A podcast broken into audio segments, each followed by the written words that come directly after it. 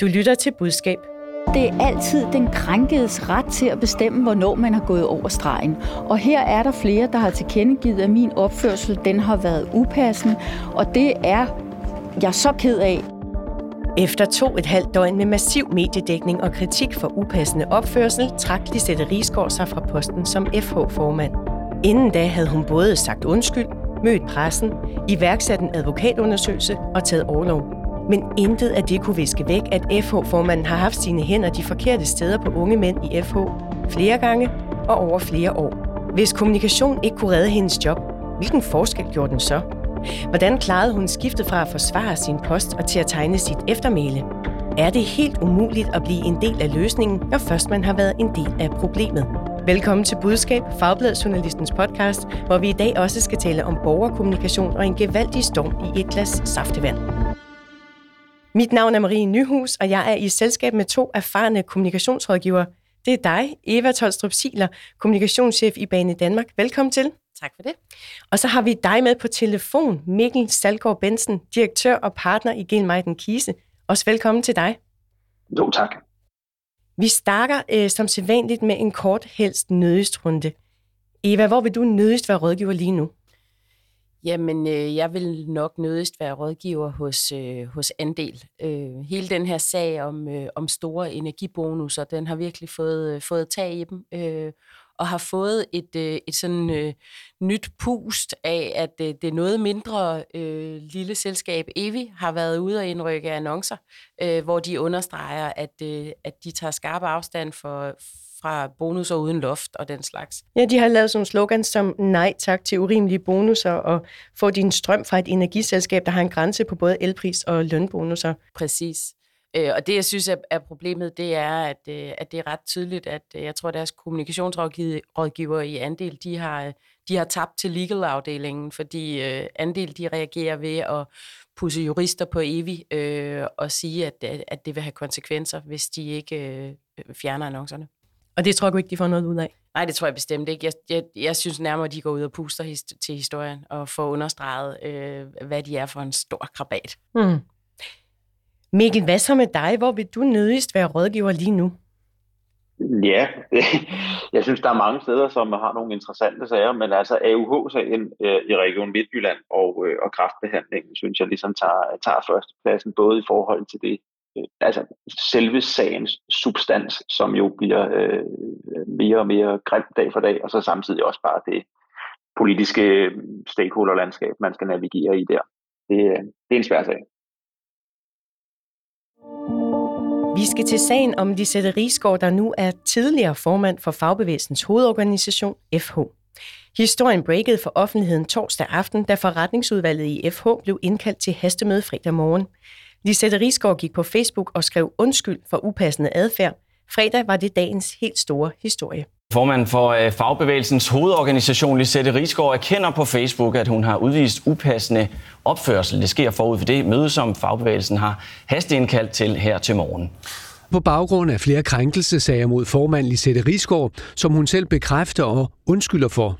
Samtidig sender hun en uforbeholden undskyldning. Lisette Risgaard giver en undskyldning til personer, der har oplevet, at hun har opført sig upassende. Vi ved øh, fra Berlinske og Ekstrabladet, at de har forsøgt at få interview med Lisette Risgaard siden onsdag eftermiddag. Mikkel, hvad tænker du om det, at Lisette Risgaard altså går på Facebook, før hun taler med medierne, og herunder også Berlinske og Ekstrabladet om sagen? Jamen, altså, som et generelt prisperspektiv er det jo super fornuftigt. Vi plejer at sige, at først på talerstolen er med til at definere samtalen, og det, det lykkes Lisette jo sådan set også med. Øh, Så hvad får hun ud af det, at, at lave det her opslag? Jamen hun får jo i hvert fald øh, sat, øh, hvad kan man sige, scenen for, for samtalen ved at gå ud og sige undskyld, så det i højere grad handler om, om hendes undskyldning, øh, og, ikke, øh, og lidt mindre om substansen i sagen. Ikke? Mm. Øh. Og skal vi ikke også lige prøve at se på det Facebook-opslag, som hun altså lagde ud torsdag aften kl. 20 minutter over 11. Her skriver Lisette Risgaard, at Ekstrabladet og Berlingske er på vej med historier om en række personer, der alle har følt, at deres grænser er blevet overtrådt. overtrådt for eksempel fordi Lisette Risgaard har taget dem på numsen eller danset for tæt på dem. Der kommer lige et citat fra hendes opslag. Jeg mener, at det i udgangspunktet altid er den krænkede, der definerer, hvornår man er gået over stregen. Derfor vil jeg også gerne give en uforbeholden undskyldning til de personer, der har oplevet, at jeg har opført mig upassende. Undskyld. Eva, du har sagt til mig, at du synes, at det her Facebook-opslag virker ret godt. Hvorfor det? Jamen, jeg synes, det er, jeg synes, det er godt, og jeg synes, det er velkomponeret, fordi hun ligesom erkender, hvad det er, der er sket, og hun giver en uforbeholden undskyldning. Øh, jeg synes, det er troværdigt, og jeg synes i virkeligheden, at hun netop får taget scenen og får givet sit eget sådan umedieret øh, indtryk af, hvor hun står. Øh, så det synes jeg, jeg synes, det er troværdigt. Kunne hun have reddet den med, med det her opslag? Øh, nej, det tror jeg egentlig ikke. Altså, så, så skulle hun jo i hvert fald øh, have, have lagt op til en anden handling end bare at indkalde til det her øh, FH-møde. Øh, jeg tror, hun skulle have pillet sig selv helt ud af ligningen, så, øh, og, og på den måde have koblet noget, noget egentlig handling til, til den udmelding og den undskyldning, hun også øh, øh, sender ud. Mikkel, du er lidt mindre begejstret for hendes undskyld opslag. Hvorfor det?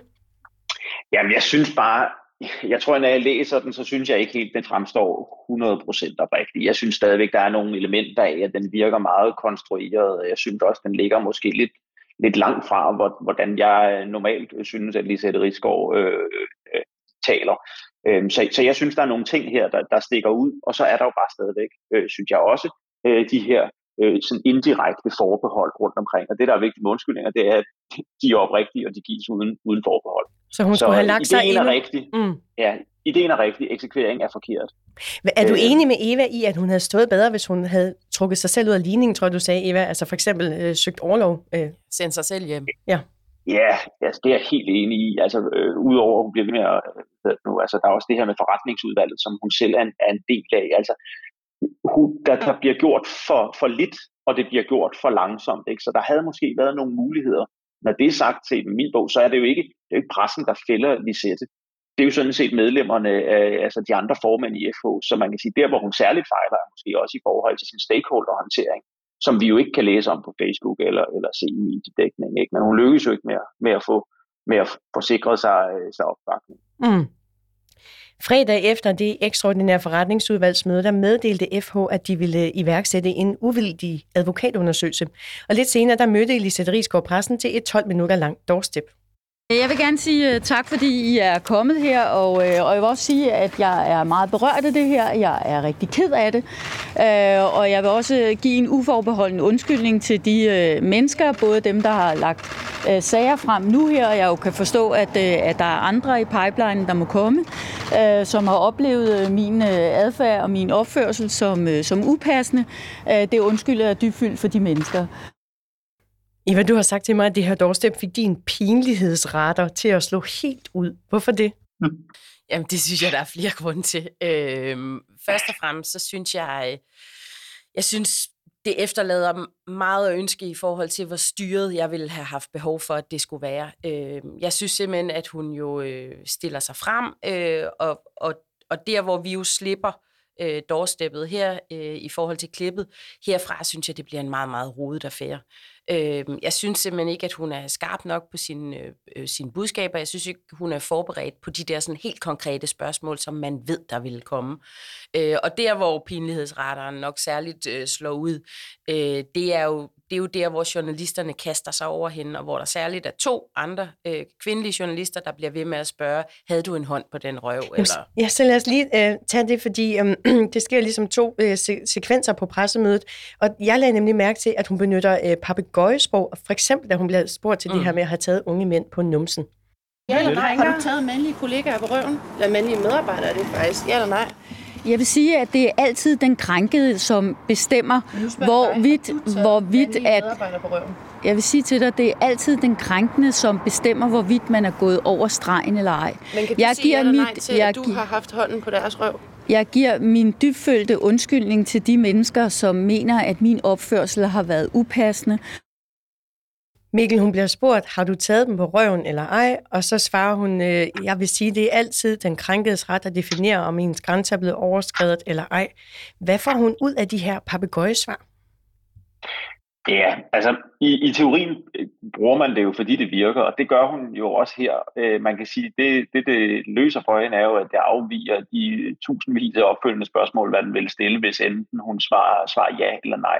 Mm. Så det er sådan, det er sådan lidt en situation, hvor at du ved, lige meget, lige meget hvad hun svarer, så, så, er det, så vil det være skidt. Så det er det, det, er det mindste af, af, af to under, ikke, tænker jeg. Så du vil også have rådet hende til at gå ud med papegøjesvar? Ja, altså det, det er umiddelbart, så, så tænker jeg sådan, det er, det er sgu meget sikkert, ja.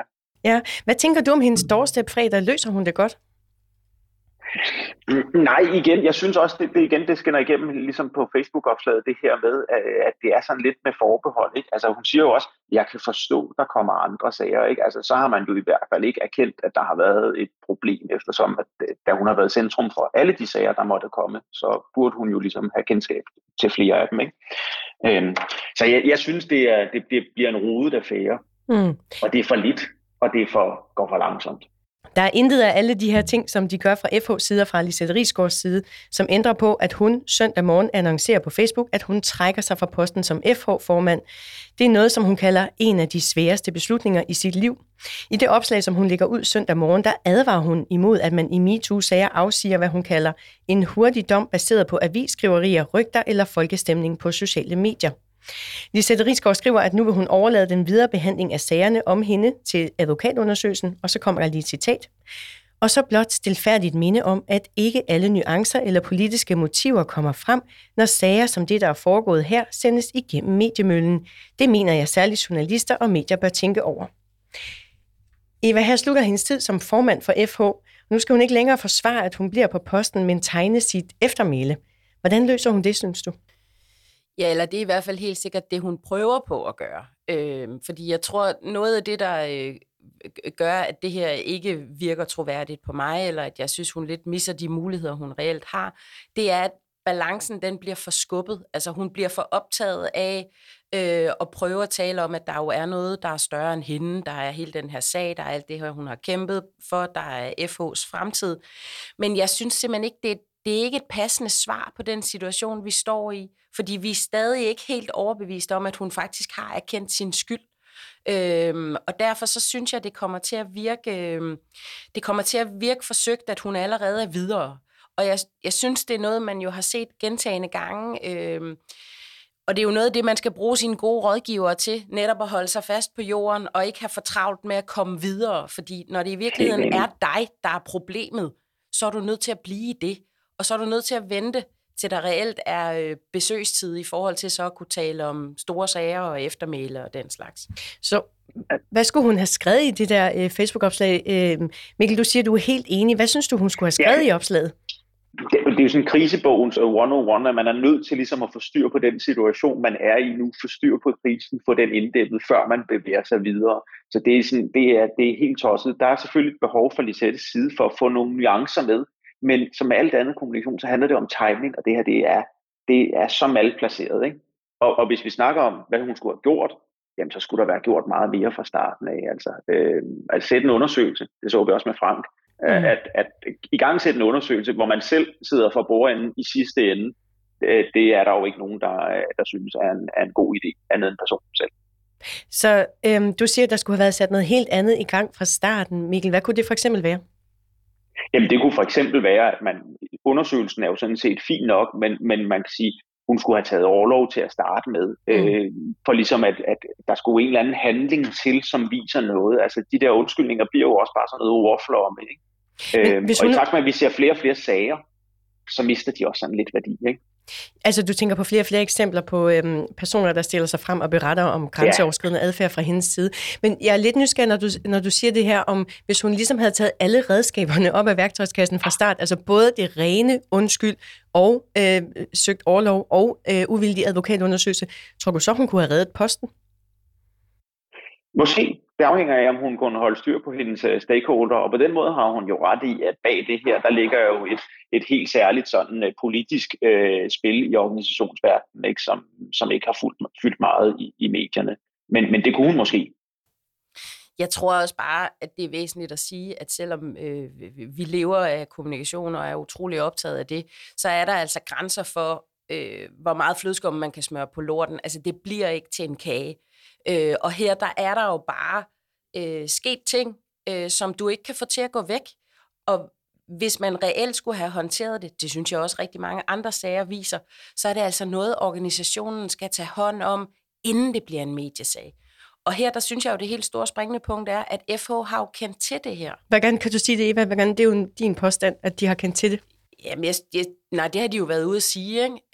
Øh, at, at der er, har været henvendelser, øh, og at der i hvert fald er andre i den der hovedbestyrelse, som, som har oplevet at kende til sager. I går var øh, Anja fra HK øh, i Libert, øh, og hun havde jo fået mellem 12 og 15 henvendelser også, ikke? Øh, fra folk, som, ja. som kunne berette om det her. Så jeg tænker, at øh, Lisette er problemet, men det bliver altså også organisationens problem. Lad os lige... Helt, helt sikkert. Altså, jeg, jeg tror, vi, vi har ikke set det fulde omfang af det her endnu jo. Altså, og, og det handler også om, hvem vidste hvad, og hvorfor gjorde ingen noget ved det, osv. osv. Det, er jo, det er jo det, der kommer til at, kommer til at fylde nu fremadrettet. Men øhm, Mikkel, jeg er lidt nysgerrig også, fordi du, du nævnte lige før øh, Frank, altså jeg tænker, at du mener Frank Jensen, tidligere overborgmester i København. Øh, vi har jo set efterhånden en række MeToo-sager, og e, en af de paralleller, jeg ser imellem øh, Frank Jensen og Lisette Rigsgaard-sagen, det er, at Frank Jensen han talte faktisk også om en folkedomstol, dengang han meddelte på et pressemøde i oktober 2020, at han trak sig som overborgmester. Som jeg også sagde, så skal vi passe på, at vi ikke indretter os på en måde, hvor man igen øh, stiller folk for en, en folkedomstol, uden man kender, uden man kender de konkrete anklager. Ja, ja det, det er det. Ja, at Frank Jensen siger ja til, at det er en uh, folkedomstol. Mikkel, der er gået to et halvt år siden Frank Jensens MeToo-sag. Er der noget, der har ændret sig ved, hvordan uh, kommunikationsfolket håndterer de her sager? Ja, altså jeg vil sige, jeg synes jo, Lisette stepper op på rigtig mange, hvis man sammenligner en til en på håndteringen. Så på den måde er der jo kommet en erkendelse af, at det her det er noget, der skal håndteres og håndteres hurtigt. Her kan vi jo så bare stadigvæk se, at det, det er ikke nok. Mm. Øh, så det er stadig lidt for lidt. Ikke? Man holder stadigvæk lidt igen og øh, forsøger at se, om man ikke kan øh, kontrollere skaderne. Øh, ja. Og Eva, du sagde før, at der er grænser for, hvor meget, jeg tror, du sagde flødeskum, man kan smøre ud over lorten og så redde den. Øh, hvad hedder det? Øh, hvis Lisette Rigsgaard ikke kunne have reddet posten med en anden kommunikation på grund af de sager, der nu engang er, hvilken rolle spiller kommunikation så, eller hvad kan kommunikation så redde for hende? De kan jo i hvert fald øh, prøve at øh, holde et eftermæle, øh, og det kan jo også prøve netop at beskytte organisationen, og på den måde sige, at øh, hun er, hun er en, en, en lille del øh, af den her organisation, men det er ikke et reelt et organisatorisk problem. Øh, så, så man kan sige, hun kunne jo i virkeligheden have beskyttet sin organisation. Ikke? Det, ville, øh, det ville også have ligget godt i hendes rolle. Øh, så så det, det tror jeg, at øh, det, det håber jeg, at øh, jeg ville have set øh, klart, eller i hvert fald prøvet at sige til hende. Øh, fordi grundlæggende, så, så har jeg også bare behov for at gentage, at det her det er jo ikke primært et, et kommunikativt problem. Det her, det er jo handlinger og virkelighed og noget, der er foregået. Øhm, så derfor så må man jo også prøve at zoome ind på, hvad er det reelt, man netop kan med kommunikationen. For den kan ikke få det her til at gå væk. Men den kan noget med eftermæle og sympati, hører jeg dig sige. Og nuancer, ja. Mikkel, hvad er det for et billede, der står tilbage af FH som organisation efter hele den her sag?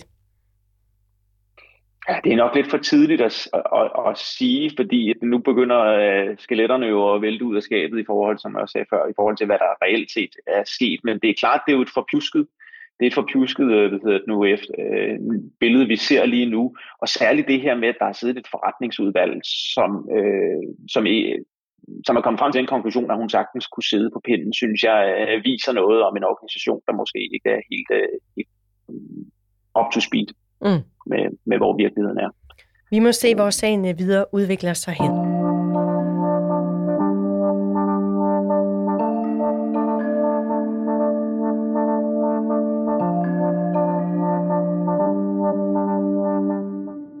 Du lytter til Budskab, Fagblad Journalistens podcast om kommunikation. Husk, at du altid kan skrive til budskab, hvis du har en idé eller måske et dilemma fra dit eget kommunikationsjob, som du gerne vil høre eksperternes bud på. Skriv til budskab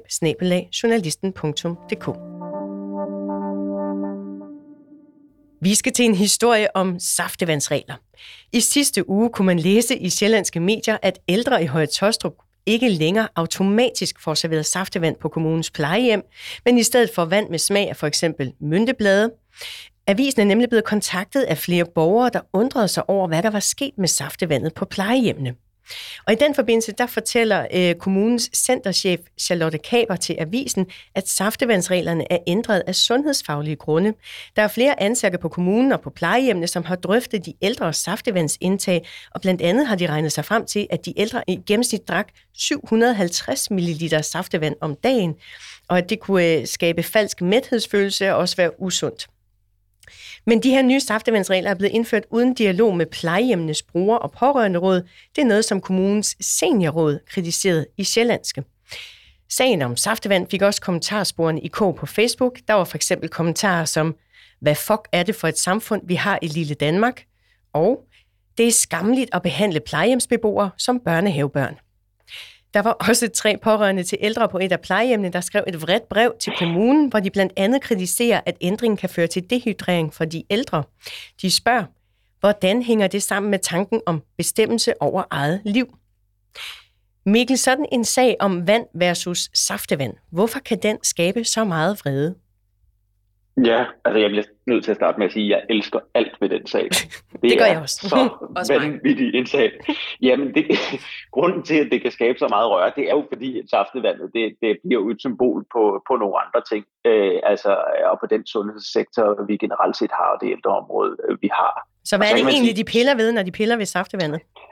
Jamen, det bliver jo et symbol på alle mulige ting, ikke? Altså på, øh, du ved, manglende bade og øh, den generelle forplejning, der er, og alt muligt andet. Så vi er jo inde og pille ved kernen. Så er det jo ikke første gang, at saftevand ligesom øh, øh, sætter sig ind i K i sundhedssektoren. Det så vi jo også for nogle år siden, da Dansk Folkeparti ligesom gjorde et, et, et nummer ud af, ud af saftevandet i, i venteværelserne på hospitalerne. Ikke? Så det der saftevand, det kan jo åbenbart, øh, det kan jo åbenbart et eller andet i folkesjælen. Er der en stærkere formynderi i sagen, skal jeg måske bare spørge? Ja, det, det, det, synes jeg jo, det synes jeg jo, der er. Og jo også en eller anden form for øh, dyfificering og, og bedre videnhed i forhold, til, i forhold til de her ældre. Altså nu er det lang tid siden, jeg selv har haft en ældre på plejehjem. Så mit kendskab til plejehjem øh, så generelt er nok, at, at om man lige får lidt for meget eller lidt for lidt saftevand øh, i løbet af en dag, jeg tænker ikke, det er det, der ligesom er afgørende for de ældres beboers øh, sådan generelle sundhed og, mm. og liv. På grund af de her vrede reaktioner, så gik øh, centerchef Salokke Kaber ud med en udtalelse, hvor hun ønskede at præcisere beslutningen om saftevand. Her skriver centerchefen, alle beboere på plejehjem i Høje Tostrup Kommune kan fortsat få saftevand, hvis de ønsker og efterspørger det. Samtidig har ledelsen i Sundheds- og Omsorgscentret besluttet, at der som standard til måltiderne serveres vand med smag, parentes citrusfrugt, citrusfrugt, mynte og lignende, parentes slut, i stedet for saftevand. Eva, når nu de er i en situation, hvor de har vurderet, at det er en, nødvendigt at gå ud med en præcisering, er det her så en god præcisering? Jamen, det er jo helt fantastisk. øh, jeg tænker, at vi får jo i hvert fald en grundig rundtur i, hvad det er øh, for nogle beslutninger, de har truffet. Mm. Men jeg synes jo, de fuldstændig misser det, det jo i virkeligheden handler om. Og hvad er det, det i virkeligheden handler det om? Det handler jo i virkeligheden om værdig ældrepleje, og om livskvalitet, og om autonomi, og alle de her ting, som vi jo i flere tilfælde har hørt, kan være lidt trængt ude på de her plejehjem. Øh, og jeg synes, det er ærgerligt, at de går øh, lige på saftevandet og, og bliver ved med at holde fast i det. Øh, fordi de kunne sagtens have overbevist mig om, at, at, at de her beslutninger i virkeligheden handler om... Øh, at passe på de ældre, og handler om livskvalitet og alt muligt andet. Jeg vil gerne have hørt om rødvinstorsdage og alt muligt andet. Så hvordan kunne de have overbevist dig, Eva? Jamen, de kunne have overbevist mig ved at øh, sige, øh, ja, vi har truffet den her beslutning, øh, fordi vi i virkeligheden gerne vil øh, passe på de ældres sundhed, men nu skal I høre, hvad vi i virkeligheden ellers gør for at holde livskvaliteten høj. Øh, og så kan man altid bede om et glas saftevand. Altså min mormor, hun brød sig heller ikke om vand. Hun ville langt hellere have snaps og grebtonic, men det gør det altså i, i længden måske lidt svært at styre rollatoren, ikke? ja, øh, så, så, så der kan jo godt, altså der, det kan jo godt snakkes ind i den der større kontekst. De mm. misser, hvad det handler om. Og saftevandssagen sluttede jo heller ikke med øh, den præcisering, jeg citerede lidt fra før. Fordi denne her uge, der gik Høje Tostrup ud med en pressemeddelelse med nye svar, som de også har sendt til os på budskab. Og her fortæller centerchef Charlotte Kaber fra Sundheds- og Omsorgscentret, at de inviterer alle beboere og pårørende til dialogmøder på plejehjemmene og at saftevandsreglerne bliver et emne på møder i plejehjemmenes bruger- og pårørenderåd. Så nu er der altså dialog på alle øh, kanaler. Øhm, og i pressemeddelelsen, der beklager Salokke Kaber, at inddragelsen af beboere og pårørende ikke har været god nok, og udtaler, citat, det har hele tiden været sådan, at beboere har kunnet få saftevand, når og hvis de ønsker det. Men vi må erkende, at vi fra ledelsens side ikke har været gode nok til at sikre, at alle beboere, pårørende og medarbejdere har forstået dette. Øh, Mikkel, hvad siger du til den presmeddelelse? Jamen, det er jo bare djøf i højeste potens. Det er så vildt. Og det handler stadigvæk om saftevand. Altså, det, det er jo, altså, nu skal man så til at bruge ressourcer på alle mulige beboermøder, og man skal sikkert holde afstemninger og alt muligt, i stedet for at sende det saftevand Men, men kunne de i virkeligheden ikke have undgået vreden, hvis de havde inddraget fra starten, ligesom seniorrådet var i Sjællandske og efterlyse? Det kunne, de, det kunne de da sikkert, men, men Eva er jo inde på det helt rigtige her. Altså, det er jo fordi, man går sådan meget øh, logisk, øh, beregningsmæssigt til en diskussion, som jo øh, føres øh, for alle andres vedkommende med hjertet. Altså det her, det handler jo om, om, om hvad kan man sige, følelser, øh, og det er, jo, det er jo en følelsesdiskussion, som man prøver at vinde med fornuftige argumenter om, at det er usundt at drikke for meget sammen. Altså, det, er, det er helt galt, Mathias, det der. Eva, kunne de have undgået vreden med en anden kommunikation? Ja, det tror jeg godt, de kunne. Øhm, men, men jeg tror også, vi skal igen lige forholde os til, at vi beskæftiger os professionelt med kommunikation mm. og sidder her og mandagstrænere. Altså det her er jo noget, der foregår ud på de enkelte plejehjem. Og jeg vil ønske, at de havde holdt det derude. Jeg ville ønske, at de havde sat et lille opslag op øh, på vognen, hvor der plejer at stå saftevand, hvor der står, hvorfor det var byttet ud med citrus, mm. og bare spørg, hvis du hellere vil have saftevand. Ikke?